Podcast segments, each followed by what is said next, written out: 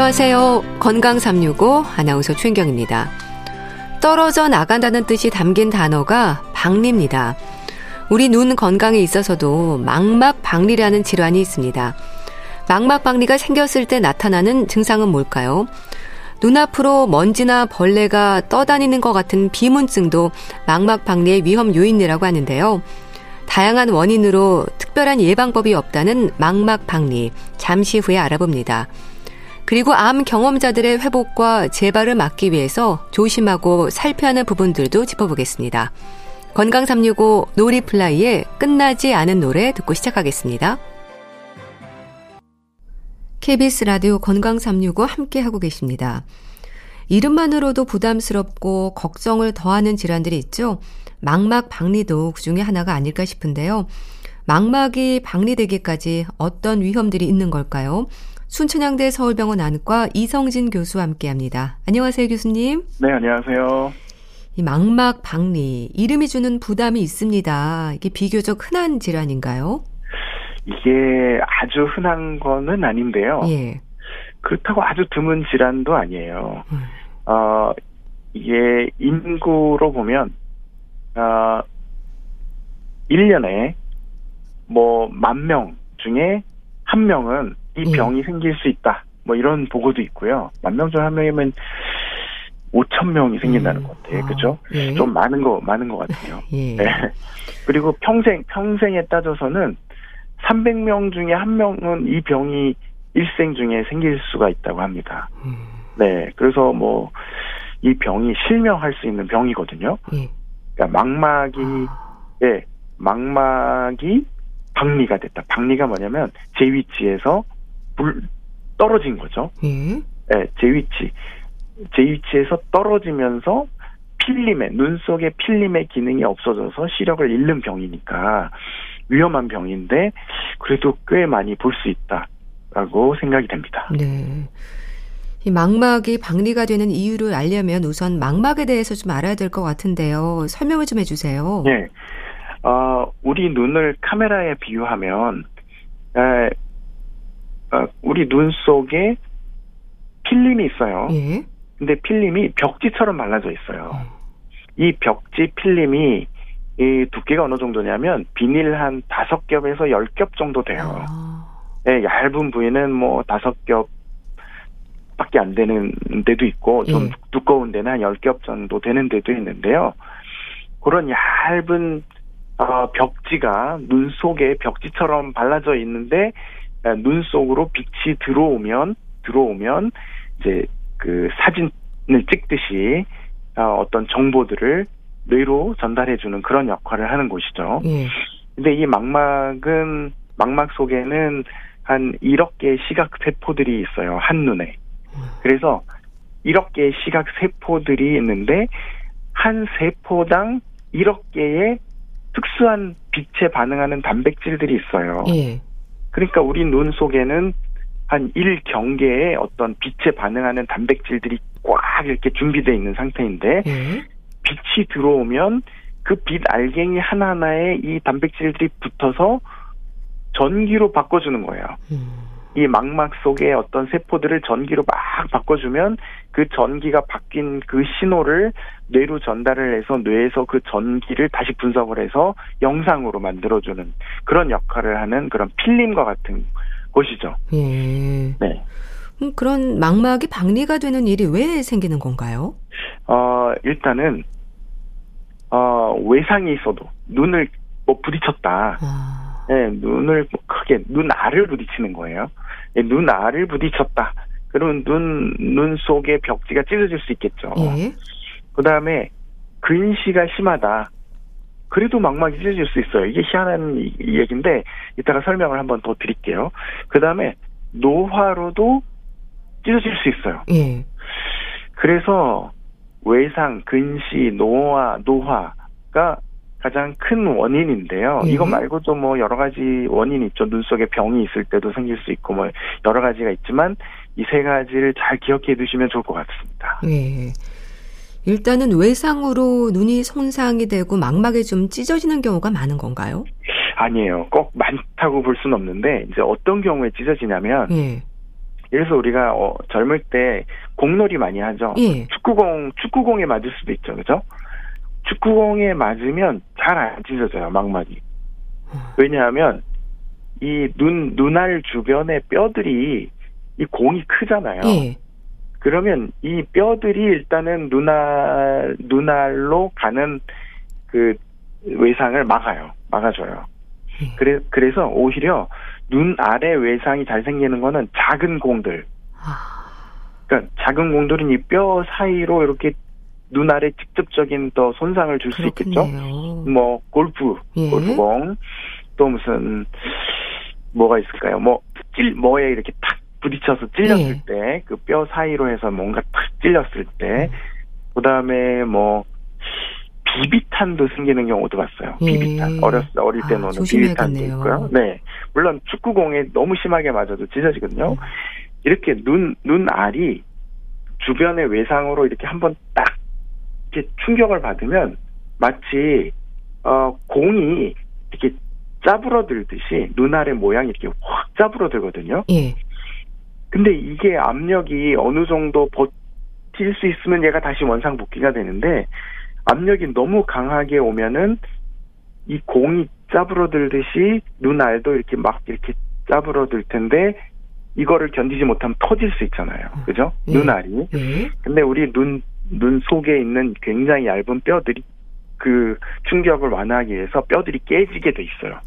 뼈들이 깨지면서 눈 속에 뼈들이 깨지면서 그거를 완충을 하는 그 작용을 하게 돼 있는데 네. 눈 속에는 무슨 일이 벌어지냐면 눈알이 이렇게 확 짜부러들었다가 탁 원래 상태로 돌아가는 그때 벽지가 벽지가 같이 확 늘어났다가 확 확 이제 작아지는 거예요. 눈 눈 모양 자체가 네. 그럼 벽지가 쫙 이완됐다가 확 쪼그라드는 거죠. 벽지도 음, 예. 그렇죠? 그때 찢어지는 거예요. 아. 네, 그래서 외상이 있는 경우에 특히 작은 공은 굉장히 주의를 해야 돼요. 네. 그럼 근시는 또 왜 문제가 되는 건가요? 근시는 눈알이 점점 커지는 병이에요. 예. 뭐 병이면 병이고 상태면 음, 상태인데 예. 이 눈알 눈알이 어렸을 때 아주 유치원 때는 다 똑같아요. 눈 모양이 다 크기도 비슷해요. 예. 그런데 몸의 성장이 커지면 크면 클수록 눈 아래 크기가 이제 더 비례해서 커지는 거를 근시라고 하거든요. 네. 근데 눈 아래 크기가 점점 커지면 어떻게 돼요? 아까 벽지처럼 망막이라는 필름이 발라져 있다 그랬는데 이 벽지가 점점점 늘어나니까 얇아지겠죠? 그러니까 망막이 얇아지는 거예요. 예. 그러니까 근시가 심할수록 눈알이 커지는 거고 벽지도 같이 따라서 늘어나야 되니까 벽지가 굉장히 얇아지는 거죠. 예, 비닐을 잡고 막 밀리다 보면 네. 얇아지는 게 보이죠. 음. 그러다가 찢어질 수도 있잖아요. 비닐 네. 잡고 쫙 내리면. 비슷한 증상이 망막에서도 생길 수 있는 거예요. 네. 그래서 근시가 심하신 분들 눈 속 망막을 검사해 보면 굉장히 얇은 부위들도 많고, 음. 네, 막 찢어질 것 같은 부위도 많고, 찢어진 구멍도 있고 실제로. 예. 네, 그래서 음. 근시는 이 망막이 찢어질 위험이 높은 그런 그런 병이죠. 네. 노안도 또 관련이 있다고 하셨는데 이거는 노안이 있을 때 나타나는 비문증과도 연관이 있을까요? 아, 네 네. 노안은 비문증이라는 증상이 동반이 되는데요. 누구든지 동반이 돼요. 네. 이게 뭐냐면 우리 눈 속에는 어, 굉장히 투명한 풀 같은 물이 꽉 차 있어요. 예. 이게 어렸을 때는 젤리 같아서 눈 속에 젤리가 이렇게 든든하게 이렇게 딱 꽉 차서 눈을 보호하고 있는데요. 40대가 되면 이 젤리 같은 풀 같은 이 물이 물로 바뀌기 시작해요. 음. 물로 계속 바뀌기 시작해요. 99%가 물이라서 한 70대 후반쯤 되면 다 물로 바뀌어요. 아. 예. 근데 그 물로 바뀌는 중에 남아있는 그 풀 같은 그 성분들이 뭉치게 되는데 그것들이 눈 속에 떠다니게 되는 게 보이는 보이는 거죠. 빛이 네. 들어오면 그게 비문증인데요. 음. 이 비문증이 나타났다는 거는 이 풀 같은 눈 속의 풀 같은 물이 부피가 줄어들었다. 라는 예. 뜻도 되거든요. 물로 녹아서 줄어들었다. 그러면 벽지에 붙어 있던 이 풀 같은 물이 벽지로부터 분리가 되기 시작했다라는 뜻도 되고요. 이때 잘못돼서 벽지를 물고 떨어지면 잘못해서 벽지를 찢을 수도 있다. 예. 그러는 거죠. 음. 만약 이 세 가지 경우에서 외상, 근시, 노안이 다 망막에 구멍을 만들 수 있는 그런 그런 병들 그런 상황인데요. 예. 망막에 구멍이 생기면 눈 속에 녹은 그 물들이 그 벽지에 있는 구멍으로 들어갈 수 있어요. 예. 그러면 벽지 뒤로 물이 슬슬 고이면서 벽지가 뜰 수가 있는 거죠. 벽지가 이렇게 뜰 수가 있는 거죠. 그러면 망막이 벽지로 벽으로부터 벽지가 벽으로부터 박리가 됐다. 떠 있다, 들뜬다라고 하는 상황이 되는 건데요. 물이 계속 들어갈수록 벽지는 점점점 뜨겠죠. 예, 그 뜬 부분은 무조건 까맣게 안 보여요. 예. 그러니까 망막 박리가 있을 때 눈앞에 까맣게 까맣게 보이는 그것들이 점점점 늘어나는 거죠. 늘어날 수 있는 거죠. 예. 네. 그럼 망막 박리가 시작이 되면 그렇게 까맣게 보이면서 안 보이게 되는 건가요? 네. 그래서 이게 그 물이 들어가는 위치에 따라서 검은 커튼이 위에서부터 이렇게 점점 점점 치고 내려올 수도 있고요. 음. 굉장히 두려워요. 굉장히 검은 아. 커튼이 이렇게 내려오는 것도 두렵고요. 음. 네. 사실 위에서부터 내려오는 건 속도가 느리긴 한데 음. 아래서부터 올라오는 건 속도가 굉장히 빠르거든요. 네, 아래서부터 점점 점점 점 점점 점점 이렇게 올라와서 그러면요, 이제 굉장히 두려움이 생겨요. 그렇죠. 이러다 어, 이게 뭐지? 예. 처음에 까만 커튼이 올라오는데 이게 뭐지? 그런데 이게 점점점 중심부를 침범하잖아요. 야 이러다 내가 시력을 완전히 실명하겠다. 이런 두려움까지 생길 수가 있는 그런 증상들이죠. 옆으로 해서 올 수도 있죠. 옆에서 올 수도 예. 있고 뭐 한데요. 아래에서 올라오는 거 굉장히 빨라요. 아, 그럼 치료는 수술인가요? 네, 이, 이 망막박리는 무조건 수술밖에 방법이 없어요. 무슨 약물로 치료하는 음. 방법이 없고 수술을 어떻게 하냐면 예. 그 벽하고 벽지 사이에 있는 물을 빼내야 되겠죠. 예. 네, 빼내고 그러면 벽 찢어진 벽지가 이제 벽에 어느 정도 붙겠죠. 예. 그 부위를 물이 들어가지 않도록 해주는 거예요. 어떻게 하냐면 그 주변을 얼려버려요. 아, 얼려. 예. 네, 얼리거나 그 구, 멍을 얼리거나 레이저로 지, 지는 거예요. 불로 지지는 거예요. 그러면 흉터가 생기면서 그 구멍으로 물이 더 이상 들어가지 않게 되겠죠. 흉터가 예. 딱 생겨버리면. 그래서 어 하여튼 물이 더 이상 들어가 구멍으로 들어가지 않도록 조치를 취하는 거예요. 근데 그 중에 하나가 뭐가 있냐면 공막 돌융술이라는 음. 수술이 있어요. 예? 돌융술이 굉장히 어려운 말인데 돌융이라는 말은 뭐냐면 예. 어, 벽 벽을 눌러서 벽지에 붙인다 이런 뜻이에요. 그러니까 눈알이 눈알의 벽지가 이제 구멍이 생긴 부분이 있잖아요. 예. 그러면 벽을 눌러서 그 찢어진 벽지 찢어진 구멍 부위에 벽 벽을 눌러서 붙이는 거예요. 그러니까 어, 눈알을 어떻게 하냐면 스펀지 작은 스펀지로 된 다음에 예? 그거를 이렇게 에, 봉합을 하면 아. 예 스펀지 때문에 눈 아래 벽이 쭉 눌려서 들어가잖아요. 예. 그러면 눈 속에 찢어진 벽지에다가 벽 벽을 붙이는 거죠. 벽을 눌러서 붙이는 어. 거죠. 강제로. 예. 그런 다음에 그 부위를 얼리면 되는 거예요. 그 부위를 얼리면 예. 예, 벽지에 생긴 구멍하고 벽하고 같이 얼, 얼게 되면서 흉터가 남게 되고 그러면 눈 속에 있는 물이 더 이상 그 구멍으로 들어가지 않도록 하는 거죠. 예. 네, 그것을 그래서 공막 돌려서 공막은 눈의 껍질을 공막이라 그래요. 그래서 예. 그 공막에 스펀지를 댄 후에 눌러서 네, 찢어진 벽지에 있는 벽지하고 이렇게 붙여버린다. 음. 뭐 이런 이런 수술이에요. 예. 공막돌 용술. 그럼 또 유리체 절제술은 뭔가요? 다른 건가요? 네. 유리체라는 거는 눈 속에 있는 이 풀 같은 물을 유리체라고 하는데요. 공막 돌용술로 더 이상 붙지가 않는 경우가 있어요. 아. 물이 너무 많거나 예. 벽지 뒤에 물이 너무 많으면 그 빼도 빼도 공막 돌림술을 아무리 해도 잘 안 붙는 경우가 있죠. 예. 벽지 그 찢어진 부위에 벽을 아무리 눌러도 안 붙는 경우 그런 경우가 있죠. 그다음에 너무 크게 찢어진 경우 예. 또 여러 군데 찢어진 경우 이런 경우는 눈 속으로 들어가서 수술을 해요. 예. 어떻게 하냐면 눈 속에 있는 이 풀 같은 물을 다 제거를 해버려요. 다 제거를 하고요. 제거를 하고 그 다음에 벽 구멍을 통해서 벽지 뒤에 있는 물들을 다 빼내면 벽지가 이제 어느 정도 붙잖아요. 예. 그 상태에서 구멍 주변을 레이저로 불로 레이저가 불이니까 예. 레이저로 뒤지면 흉터가 생겨서 더 이상 물이 들어가지 않도록 해야 되는데 이제 문제는 이것도 가스를 넣어요.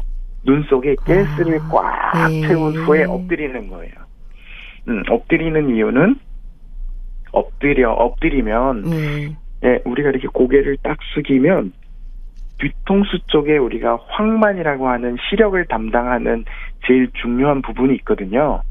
네, 그분 그 부분을 가스 방울이 눌러서 그 부분부터 물을 빼주기 시작하면서 붓는 거죠. 붙이는 거죠. 예.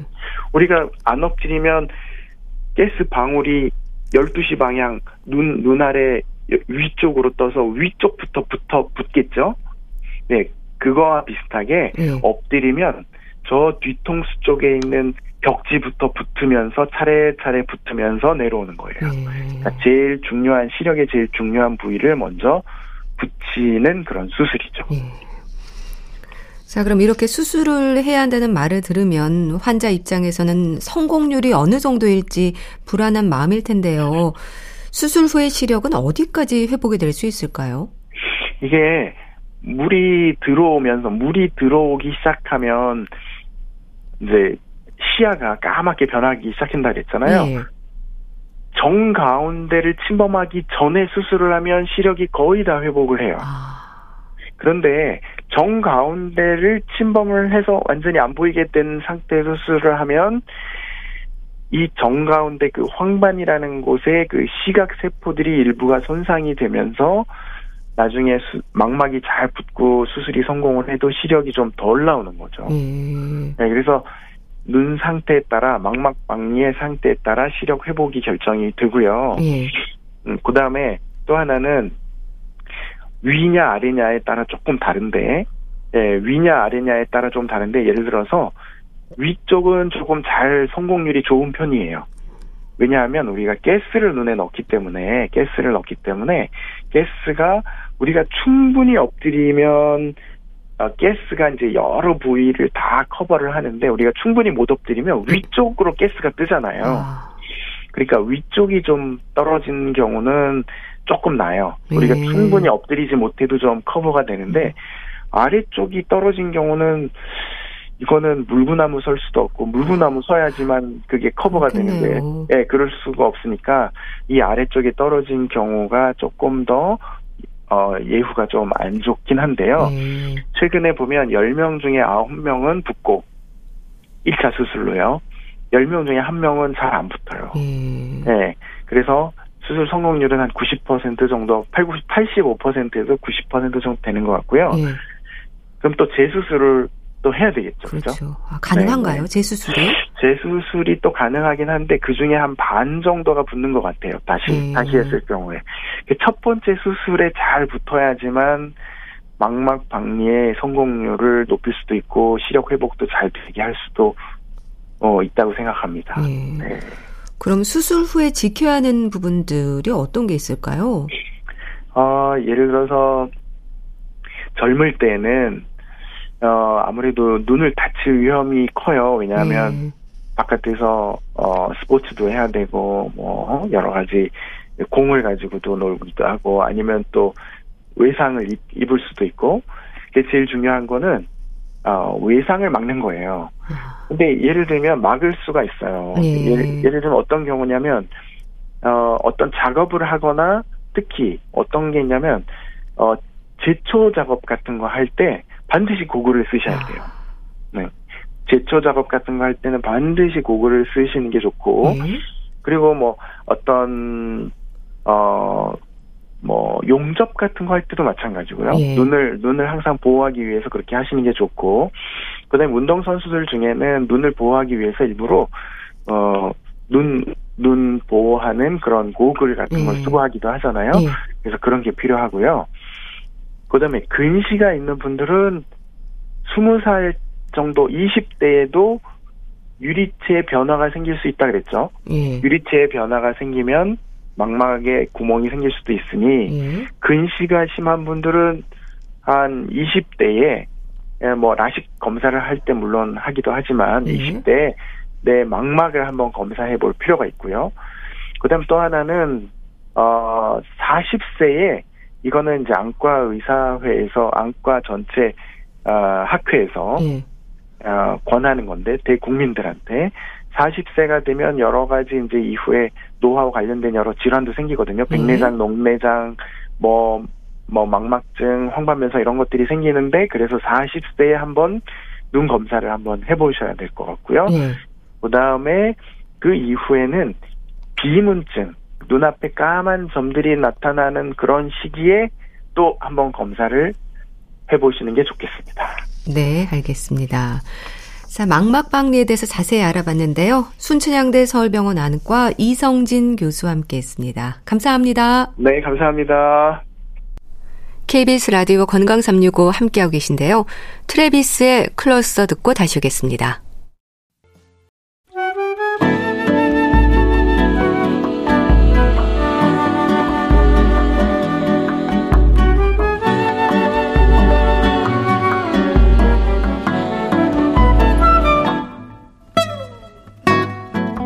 건강한 하루의 시작.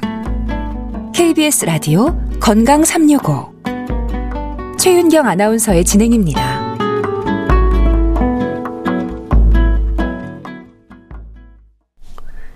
KBS 라디오 건강 365 함께 하고 계십니다. 암을 경험한 분들은 재발에 대한 두려움을 갖습니다. 생존율로 얘기되는 5년의 기간뿐 아니라 지속적인 관리가 필요한 경우도 있는데요. 암 경험자들의 일상, 생활에서 조심하고 살펴야 하는 부분들로 강조되는 일들, 대한의사협회 백현옥 부회장과 함께 합니다. 안녕하세요. 네, 안녕하십니까. 암 경험자 수가 200만 명을 넘어서는 걸로 알고 있습니다. 그런가요? 엄청난 숫자죠. 네. 뭐 최근에 한 뭐 1년에 한 25만 명 정도 새로 암 발병하기는 하지만 어쨌건 암을 알았거나 현재 앓고 있는 암 경험자가 국가암정보센터에 의하면 현재 200만 명이 넘어섰다는 거니까 상당히 많은 숫자가 암과 연관이 되는 삶을 살고 있습니다. 음, 그만큼 암 환자의 5년 상대 생존율도 증가한 거라고 봐야 될까요? 맞습니다. 옛날처럼 암에 걸렸다 하면 금방금방 다 돌아가신다면 이렇게 암 경험자가 늘지는 않겠죠. 네. 근데 이제 최근에 암 치료 성적이 좋아지면서 어 5년 상대 생존율이 70%를 넘어섰습니다. 음. 이건 무슨 뜻이냐면은 5년 동안 이 암 조기 검진 활성화 치료 기술 발전 덕분에 5년 생존율 자체가 70.4%가 된다는 거니까 예. 엄청나게 늘어난 거죠. 음. 이건 전 세계적으로도 우리나라 암 치료 성적이 굉장히 좋습니다. 음. 암 진단을 받고 치료 과정을 겪은 분들을 암 경험자라고 하지 않습니까? 근데 치료 후에 삶의 질에 대해서도 관심을 가져야 하는 거죠. 그럼요. 방금 말씀드렸듯이 우리나라의 경우 이렇게 암 치료 성적이 좋기 때문에 예전에는 암을 진단받으면 암 치료에만 전념하지 이제 다른 생각은 할 수가 없잖아요. 네. 여기에 살아남느냐 아니냐만 관심을 가져야 되지만 이제는 치료받고 이렇게 오랫동안 살게 되면은 사실은 그 삶의 질이 어떤가 건강하고 평안하게 사느냐 아니냐 네. 이런 것에 대한 건강 관리가 굉장히 중요하게 되었습니다. 네. 사실 암 경험자들에게는 또 재발의 두려움이 있습니다. 암종에 따라서는 실제 재발 위험이 높기도 하죠. 그러면요. 우리가 완치 완치라는 말을 하기는 하지만은 기존의 암세포가 일부 남았다가 재발할 가능성은 당연히 높고요. 예. 일반적으로 5년 동안 재발을 안 했을 경우엔 대부분 원래 암종은 이제 거의 없어졌다고 판단은 하기는 하지만 모든 암의 경우 재발 가능성은 상당히 높죠. 근데 그것만이 아니고요. 2차 암이 또 발병할 가능성이 있습니다. 네. 2차 암이 도대체 뭐냐? 원래 발생한 암하고 전혀 관계없이 다른 부위에서 새로 아. 발생한 암을 의미하는데요. 예. 이거는 왜 문제가 되느냐면 암을 경험한 사람은 사실은 유전적인 성향과 함께 본인의 생활 습관 등으로 인해서 암이 발생할 가능성이 높은 그런 환경을 가지고 있는 거거든요. 예. 따라서 재발만이 아니라 2차 암 발병 가능성이 아닌 사람보다는 어, 확실히 조금 더 높습니다. 그러니까 적어도 1.1배 정도는 더 높다는 보고는 나와 있습니다. 음. 그럼 암 경험자들이 정기적으로 확인하는 관리법이랄까요? 검진과 생활 속에서 지켜야 하는 부분들이 있지 않을까 싶은데 일단 재발이나 다른 암의 발생에도 신경을 써야 하잖아요. 맞습니다.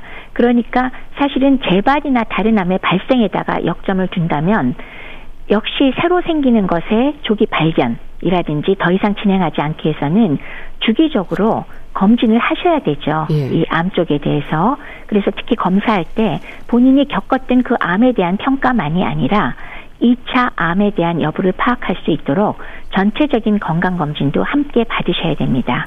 그러면서 생활 습관 잘 가지셔야 되고요. 예. 또 기존에 갖고 있는 동반 질환 관리도 중요합니다. 특히나 생활 습관과 만성 질환 관리는요. 예전에는 심장이나 뇌혈관 질환 예방 목적으로만 강조됐잖아요. 예. 근데 최근에 결과 나온 것들을 보면 건강 체중을 유지하고 규칙적인 생활을 계속 해주면 실제로 암 재발하는 것도 막아주고 새로운 암의 발병도 줄인다. 이런 연구 결과가 계속 발표되고 있거든요. 그래서 암 예방 측면에서도 건강한 생활 습관을 유지하고 만성 질환을 적절히 꼭 관리하셔야 하겠습니다. 네. 그러니까 암 경험자라고 해서 특별히 뭔가가 있다기보다 일반적인 건강 습관을 유지하는 게 중요하다는 말씀인데요. 가장 강조되는 부분이 뭘까요? 여기서 왜 미국의 대규모 연구 결과가 있었어요. 예. 그래서 거기에 어, 생활 습관 면에서 흡연, 그다음에 얼마큼 운동하느냐, 비만이 있느냐, 식사를 어떻게 하느냐 하는 네 가지 항목과 만성 질환 여부를 위해서 어, 혈청 지질 검사, 콜레스테롤치, 혈압 그리고 혈당치에 대한 일곱 개 항목 중에서 여섯 개 이상 항목에서 건강 상태를 유지하는 사람은 다른 요소가 건강하지 않은 사람보다 암 위험 발병률이 51% 낮았다. 엄청나게 낮아지잖아요. 네. 근데 지금 말씀드린 항목 모두가 일반적인 만성질환 예방을 위한 관리 항목하고 동일하죠? 음. 제가 일곱 개 꼽은 게. 그렇네요. 그렇기 때문에 일반적인 건강에 좋은 습관은 암도 예방한다. 이거 굉장히 좋은 거 아닙니까? 예. 그러니까 특별한 뭔가가 아니라 예. 건강에 일반적인 좋은 습관 유지하자. 이거를 좀 강조해드리고 싶네요. 예. 앓고 있는 만성 질환에 대한 관리도 물론 필수적이겠죠. 그럼요. 잘 관리를 하지 못한 만성 질환이 함께 있으면 그 자체에 의한 염증 반응으로 암 발생 가능성도 당연히 높이고요. 합병증 발생률도 올라가고 면역력이 네. 떨어지기 때문에 음. 꼭 관리를 하셔야 됩니다. 즉 이런 만성 질환에 의한 염증 반응이 바로 암 발생 유발의 원인 중에 하나로 우리가 꼽고 있잖아요. 네. 그리고 뿐만 아니라 암 경험자의 경우는 그 사람이 받고 있는 치료 종류까지 더해 갖고 일반적인 노화 과정보다 일곱 배까지도 뼈도 약화가 된다 그래요. 아, 다르게요. 예. 그리고 또 암 치료 후에 빈혈도 동반될 수 있고 유방암 치료 후에 골다공증도 동반되기 쉬우니까 암 경험자의 경우는 골다공증과 암 이외의 다른 질환에도 관심을 가지고 건강검진 치료 시행하시면서 가지고 있는 만성질환 관리 철저하게 해주셔야 되겠습니다. 네. 또 때로 우울증과 같은 정신 건강에 문제가 필요한 경우도 있지 않을까 싶습니다. 맞습니다. 그 암 스트레스 클리닉에서 조사한 결과가 있는데요. 예. 환자 스스로 내가 어떤 점이 제일 힘드냐 그랬더니 세 가지를 꼽았다고 해요. 하나는 우울증, 음. 그리고 두 번째 불안증, 예. 세 번째는 불면증. 아. 이게 제일 괴롭다. 그렇게 얘기를 했답니다. 그리고 실제 암 환자의 경우는 암이 없는 사람들과 비교했을 때 어, 우울증 발생 확률이 4배에서 많게는 10배까지도 보고하고 있는 데가 있어요. 예. 엄청나죠? 그렇네요. 그리고 또 암 환자의 경우 자살 생각을 한 거거나 혹은 자살 시도를 하게 되는 일이 일반 사람들보다 2배 이상 흔하다고 하거든요. 그래서 결론적으로 이 우울증을 내버려 두지 말고 예. 제대로 치료만 해준다면 암 치료가 훨씬 수월하다는 결론을 내릴 수가 있는데 실제로 우울증을 잘 치료하면 통증도 적게 느끼고 그다음에 치료에 어떤 그 왜 잘 받을 수 있는 의욕도 생기기 때문에 예. 치료를 잘 따르게 되는 거죠. 따라서 당연히 치료 예후가 더 좋아지겠죠. 예. 그렇기 때문에 필요하다면 우울증 여부를 판단하셔서 어, 적절하게 병원 도움을 받는 것이 훨씬 도움이 됩니다. 예. 여기에 가족들의 도움도 중요하지 않을까요? 그렇죠. 암 치료받는 기간이 짧지는 않잖아요. 네. 그러니까 가족들도 사실은 힘들어해요. 그리고 또 보호자 입장에서는 아이고 이것만 하면 좀 될 텐데 밥도 더 먹으라고 막 억지로 먹이고 음. 운동도 하라고 하고 막 이거를 필요한 일이긴 하지만 막 강요하게 되고 말이 많아지고 이런 것들이 있잖아요. 네. 근데 이게 환자 입장에서는 또 안 그래도 힘들고 울적하고 우울증도 빠지는데 싸움도 잘 생기고 그러면 또 이런 문제가 있어요. 보호자분들도 또 우울증이 생깁니다. 아, 그렇겠네요. 그래서 그냥 보호자분들께 조금 드리고 싶은 말씀은 암 치료 과정이 단기간에 되는 거 아니거든요. 네. 이거 뭐 한 달 만에 끝나는 것도 아니고 길고 지칠 수 있으니까 길게 보고 생각을 하면서 조금 일상생활을 서로서로 유지하면서 해야 된다. 그게 첫 번째. 네. 두 번째는 물론 몸에 좋은 여러 가지 습관과 음식과 약물이 다 있지만은 그걸로 단시간에 해결되는 게 아니라는 걸 염두에 두고 네. 힘든 시기에 보호자의 가장 중요한 역할은 묵묵히 옆에서 자리를 지켜주는 것이 중요하다. 그게 두 번째고요. 네. 그다음에 마지막으로 스스로 우울증이 느껴지거나 심하다고 생각되면 보호자분들도 역시 전문가와 상담하시는 것이 필요하다. 이 세 가지를 좀 강조해드리고 싶습니다. 네. 참 구체적으로 환자들이 어떤 부분들을 힘들어 하는지 알면 이해가 좀 더 쉬울 텐데요. 그렇죠. 서로 대화를 통해서도 어려움을 나누는 것도 좋겠어요. 그럼요. 굉장히 중요하죠. 그러니까 어떤 면에서 보호자의 입장으로서는 조언을 한다고 잔소리하는 것보다는 상당 부분 들어주는 게 중요하지 않을까 하는 생각을 합니다. 근데 그러다 보면 또 보호자도 지치거든요. 예. 참, 암 경험자들에게는 또 감염 질환의 위험도 신경이 쓰이는 부분입니다. 예방접종 잘 챙겨야 할 것 같은데 어떨까요? 맞습니다. 암 경험자는 당연히 면역력 떨어지니까 감염병에 잘 걸리고 또 감염병에 의해서 합병증도 발생할 가능성 높잖아요. 그렇기 때문에 예방접종 중에 특히 대표적인 거 독감, 폐렴, 대상포진 이것만은 빠뜨리지 마시고 꼭 챙겨서 맞아 놓으시기 바랍니다. 예. 그 암 경험자는 다른 암의 발병 확률이 높다는 말도 있던데 그런가요? 예, 말씀드렸듯이 암이 생긴 분들은 기본적으로 유전적인 소인도 물려받은 게 있고요. 그 다음에 생활 습관이 대개는 문제가 있을 소지가 꽤 있습니다. 네. 그렇기 때문에 환경적으로 물려받은 유전적 성향으로 인해서 암이 또다시 다른 암으로 발병할 가능성이 높은 거예요. 그거를 2차 암이라고 우리가 부르잖아요. 예. 그래서 기존에 발생했던 암과는 무관하게 새로 엉뚱한 부위에 생긴 암인데 실제로 암을 겪지 않은 사람에 비해서 발병 확률이 좀 높다고 말씀드렸죠.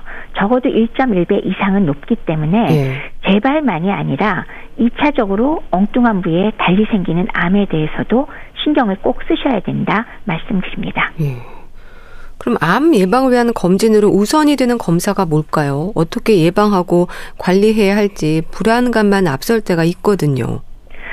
어, 우선은 암 경험자의 경우는 기존에 발병했던 암이 재발하거나 다른 암 발병하지 않도록 예방하는 게 중요하긴 한데요. 네. 기존 발병했던 암의 경우는 사실은 그 치료받고 있는 주치 선생님께서 항상 일정 기간을 정해주시고 추적 검사나 이런 것들을 날짜를 말씀을 해주십니다. 그렇기 때문에 그런 것들을 놓치지 않는 게 1번 제일 중요하고요. 예. 네, 그러면서 너무 내가 발병했던 부위에만 집중할 것이 아니라 다른 부위에 발생할 수도 있거든요. 예를 들면 유방암의 경우에 흥미롭게도 오른쪽에 암이 생겨서 열심히 치료 다 끝났는데 왼쪽에 떡하니 새로 생기는 경우도 있어요. 예. 그렇기 때문에 또 다른 부위에 전혀 다른 뭐 위암이라든지 소화관 암이 생길 수도 있어서 예. 정기적으로 다른 부위의 암 여부도 주기적인 검사는 필요하다. 그래서 어, 조기 발견을 위한 검진이 추가로 필요하며 그렇기 때문에 2차 암을 제대로 발견해야 된다는 거 염두에 두면은 너무 불안해하지 않으셔도 됩니다. 예. 또 생활 습관과 관련해서는 흡연, 음주 외에도 비만, 콜레스테롤, 혈압, 혈당 이런 부분들의 관리가 암 예방법이라는 말도 하던데 어떨까요? 어, 최근에 왜 적정 체중 유지하고 규칙적인 운동을 하는 것도 암 재발도 막고 그리고 새로운 암 발생을 줄인다. 그런 연구 결과는 지금 상당히 많이 나와 있습니다. 네. 그래서 생활 습관 관리하는 게 필요하다는 거는 다 이제 동의하고 있는 내용들이고요. 그 중에서 어떠어떠한 것들이 문제가 되느냐는 말씀드렸다시피 흡연, 그리고 신체 활동, 즉 운동을 하느냐 안 하느냐, 그리고 비만이 현재 있느냐 없느냐, 예. 그리고 식사 습관이 어떠하냐, 콜레스테롤 농도가 높으냐 낮으냐, 그리고 혈압 높으냐, 그 다음에 혈당이 높지 않느냐 이렇게 생활 습관과 만성 질환 관련 일곱 개 항목을 잘 유지해서 정상을 유지한다면 예. 그 중에서 여섯 개만 유지하면은 말씀드렸죠. 암 위험률이 절반 이상 낮아진다는 미국의 대규모 연구 결과 말씀드렸잖아요. 예. 그렇기 때문에 이런 것들을 잘 조절하시되 다만 몸에 좋다고 너무나 특정 운동을 한 가지만 죽어라고 한다거나 아니면 너무 치우친 식단으로 무리를 하지 마시고 적절 운동, 체중 관리 방법을 담당하신 의료진 선생님들과 상담을 해서 결정하는 게 바람직하겠습니다. 예. 또 암 경험자들은 이제 추울 땐 추운 대로, 더울 땐 더운 대로 조심할 부분들이 많을 것 같습니다. 네. 실외는 물론이고요. 실내 환경에서도 살펴야 하는 부분들도 있지 않을까요? 어, 실내 환경의 경우는 사실은 왜그 잦은 환기 중요한데요. 예. 최근에 와서 여성의 폐암이 이상하게 늘어나는 것 중에 우리가 왜 그럴까를 고민하는 것 중에 하나는 어쩌면 우리 왜 그 부엌에서의 왜 가스불을 이용한 예. 그 조리 있잖아요. 음. 그 연기 예. 이런 것들 그런 것들이 또 하나 폐암의 원인이 되지 않을까 하는 이런 것도 생각을 하고 있거든요. 그렇기 때문에 주기적인 환기 굉장히 중요하고요. 어, 실내 공기 청정하게 하고 하는 것 굉장히 중요합니다. 네. 어떤 면에서는 최근에 코로나가 그 팬데믹이 지나가고 나면서 이런 손위생과 함께 공기를 환기해야 된다는 면에 있어서도 전 국민적으로 상당히 교육이 잘 된 것 같아요. 네. 그래서 예전에 비하면 이런 것들도 상당히 뭐 좋은 측면이 아닐까 하는 생각을 하고 있습니다. 음. 가족력에 대해서도 관심을 가질 필요가 있다고 들었습니다. 맞아요. 어, 뭐, 전형적인 거 그냥 아주 러프하게만 얘기한다면, 당장 가족력이 있으면 두 배 이상 발병위험이 높은 암 몇 가지만, 네 가지만 대보세요. 그러면 굉장히 유명한 암 네 가지 당장 될 수 있습니다. 어, 흔한 암이죠. 위암, 음. 대장암, 예. 해암, 유방암 이거 굉장히 흔하잖아요. 네. 이거 가족력 한 분이라도 있으면 일단 적어도 두 배 이상 발병 위험 높아져요. 그렇기 때문에 이런 분들은 주기적인 검사 꼭 하셔야 되는데 하나하나 조금 살펴보자면 위암의 경우 가족력만 있는 사람의 암 발병 위험은 두 배 이상 2.9배 정도 되는데 네. 가족력 더하기 헬리코박터 균까지 있으면 다섯 배가 넘습니다. 아, 예. 대단하죠. 흡연 경력까지 같이 있어도 만만치 않아요. 4.9배 발생합니다. 예. 그리고 대장암의 경우는 부모가 대장암이 있으셨다. 그러면 본인 걸릴 확률이 3, 4배 이상 증가하고요. 예. 형제 자매가 대장암이다. 그러면 7배까지 위험이 증가합니다. 그리고 발병 시기가 45세 이하로 일찍 발병할수록 유전적 요인이 강하기 때문에 예. 가족력이 있다 그러면 대장 내시경 검사를 좀 더 젊은 나이, 적어도 40세부터는 반드시 주기적으로 대장 내시경 검사를 하도록 하셔야 되겠습니다. 음. 그다음 세 번째 유방암의 경우는 예. 가족 중에 유방암 환자가 두 명 이상 있다. 그러면 유전자 검사까지 하셔야 됩니다. 예. 그래서 특히나 이런 돌연변이가 있는 사람의 유방암 발병률이 캐나다 연구 결과를 보면 세상에 그런 돌연변이 있는 사람은 절반 이상 50%에서 85%까지 언젠가 유방암 걸리더라 하는 결과까지 있거든요. 예. 그렇기 때문에 유전자 검사 꼭 하도록 하시고요. 어, 그럼에도 불구하고 예방 방법 하나가 있는데 이거 별거 아니지만 중요한 겁니다. 뭘까요? 유방암 예방 방법. 가족력이 있더라도. 예, 자가 검진인가요? 만져보면서. 어, 물론 자가 검진인데요. 모유 수유입니다. 모유 수유요? 네. 아. 아기를 봤을 때 수유를 하면은 유방암 발병률이 확 줄어듭니다. 네. 또 굉장히 긍정적이니까요. 뭐 아기의 건강을 위해서도 그렇고 가급적이면 아기 낳으시면 모유 수유 오래 하시면은 유방암 발병률이 줄어들고 가족력이 있는데도 불구하고 음. 확실하게 줄어든다는 게 보고가 되어 있습니다. 네. 이게 좋죠? 네. 그리고 난소암의 경우는 희한하게도 유방암 가족력이 있을 때 역시나 두 배 이상 올라가기 때문에 예. 유방암 가족력이 있는 분들은 난소암도 정기적으로 꼭 검사를 하실 필요가 있고요. 예. 폐암도 가족력이 있으면 발병염이 두세 배 올라가는데 가족력이 있다. 그러면서 흡연까지 하는 분은 40세 되기 전부터도 음. 소위 말해서 요새 하는 외 조기 폐암 검진으로 저설량 흉부 CT라고 그러니까 전사나 단층 촬영 중에도 그 방사선 쪼이는 양을 적게 해서 찍는 방법이 있거든요. 예. 이것을 반드시 1년에 한 번씩 찍어 주시기 바랍니다. 예. 그리고 전립선 암의 가족력도 역시 걸릴 확률이 없는 경우보다 4배 이상 8배까지 높으니까 50세부터 전립선 특이항원 혈청 검사를 음, 40세부터 받아라. 보통은 50세부터 받거든요. 그러니까 일찌감치부터 받는 게 좋고 담낭암 가족력도 역시 문제가 있어요. 네. 그래서 뭐 예방적으로 실, 담량을 절제하는 사람도 있고요. 하지 않는 경우라면 역시 6개월에서 1년에 한 번 꼭 검진을 받도록 예, 추천을 해드립니다. 네. 아, 이거 많습니다. 얘기하다 그러네요. 보니까. 그러니까 가족력의 위험이 특히 높은 암종에 대해서 말씀 주셨는데, 그럼 암 경험자들에게는 또 이렇게 가족력이 있는 또 다른 암에 대한 두려움도 있을 겁니다. 이 부분에 대해서는 어떤 조언이 필요할까요? 네. 그 암에 걸렸던 암 경험자의 경우 자기가 걸렸던 암 이외에 다른 부분에 대해서는 우리가 정기 검진을 통해서 다른 2차 암의 경우를 찾아내고 조기 발견해서 어, 치료를 해야 되겠죠. 네. 그러기 위해서는 우리가 일상적으로 얘기하는 정기 검진이 필요하게 되는데요. 특히 암에 대한 정기 검진은 어떤 암을 우리가 중점을 둘 것이냐. 역시나 우리나라에서 가장 흔한 암들을 생각을 하셔야 될 겁니다. 예. 물론 가장 흔한 암은 어, 갑상선 암이기는 합니다. 근데 이거는 중증도가 조금 떨어지긴 하거든요. 예. 그래서 갑상선 암도 검사를 하지만 어, 다른 암을 흔한 암부터 우리가 꼽아 본다면 어, 폐암 그리고 위암 대장암, 네 번째로는 유방암, 다섯 번째 전립선암, 그리고 여섯 번째 간암. 이렇게 여섯 가지 암종에 대한 검사를 받아보시는 것을 주기적으로 하셔야 되겠습니다. 네. 예를 들면, 어, 위, 폐암의 경우는 방금 말씀드린 저설량 폐 CT를 1년에 한 번 검사하시면 되고요. 네.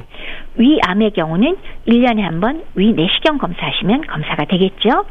그리고 대장암은 대장 내시경 검사. 그리고 유방암은 유방암 검사가 따로 있습니다. 초음파 검사 같이 하셔도 되겠고요. 네. 그리고 전립선 암 검사 역시 어, 비뇨기과에서 검사해 드릴 수 있고요. 간에 대해서는 어, 영상을 통한 CT 검사나 초음파 검사에 혈액 검사 겸해서 같이 하시면 어, 이런 것들을 1년에 한 번씩 하시면 이상 6가지 암종 검사를 우리가 찾아낼 수가 있으니까 네. 주기적으로 정기 검진으로 받아보시면 그렇게 불안해하지 않으셔도 되겠습니다. 네. 그런 정기 검진이 중요하고요. 그리고 언제나 고민되는 먹을거리입니다. 식습관, 영양 관리에 대해서도 조언해 주세요. 기본적으로 그냥 아주 쉽게 두루룩 얘기하면은 네. 과일 많이 드시고 채소 많이 드시고 그다음에 통곡물이 더 좋고 그다음에 지방 중에는 건강한 거 드시라 이런 게 이제 쉽게 얘기할 수 있는 얘기고요. 네. 그러면 하나하나 좀 얘기를 해볼 수가 있잖아요, 우리가. 우선 첫 번째는 붉은 고기 양을 너무 많이 먹지 말아라. 붉은 고기는 특히나 대장암을 비롯해서 많은 암과 영향이 많이 있거든요. 네. 그리고 만약에 먹더라도 우리나라 백세 노인이 좋아하시는 돼지고기 삶아 먹는 거, 네. 삶는 것을 권한다는 거죠. 즉 구워서 먹었을 때 탄 음식에서 생기는 발암 물질을 피할 수가 있잖아요. 그다음 두 번째는 가공육을 피하라. 그러니까 가공육이면 어떤 게 들어가요? 뭐 소세지나 음, 햄이나 음, 예. 육포나 뭐 쌀람이나 베이컨이나 페페로니 이런 것들인데 여기에는 지방도 문제고 소금량도 매우 많지만 또 하나는 발암 물질 중에 하나인 질산염이 많이 들어 있습니다. 그렇기 때문에 가급적 피하시는 게 좋고요. 네. 세 번째는 알코올을 어, 좀 줄이시란데 물론 뭐 세계 보건 기구에서는 뭐 남성 뭐 40g, 여성 20g을 이상을 넘지 않게 먹어라 하지만 우리나라 암 정보 센터에서는 한 잔 술도 피하자라고 얘기하고 있습니다. 네. 실제로 한 잔이라도 술을 드시는 분은 분명히 암 발병 률이 올라가거든요. 네. 그래서 알코올은 피하시라고 말씀을 드리고 싶고요. 네.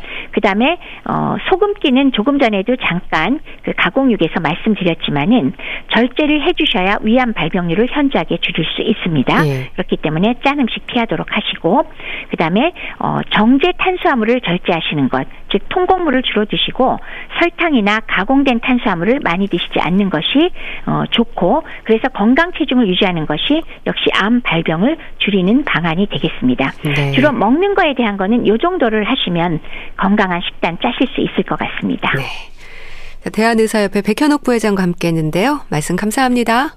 네, 고맙습니다. 어쿠스틱 콜라보의 묘해 너와 보내드리면서 인사드릴게요. 건강365 아나운서 최인경이었습니다. 고맙습니다.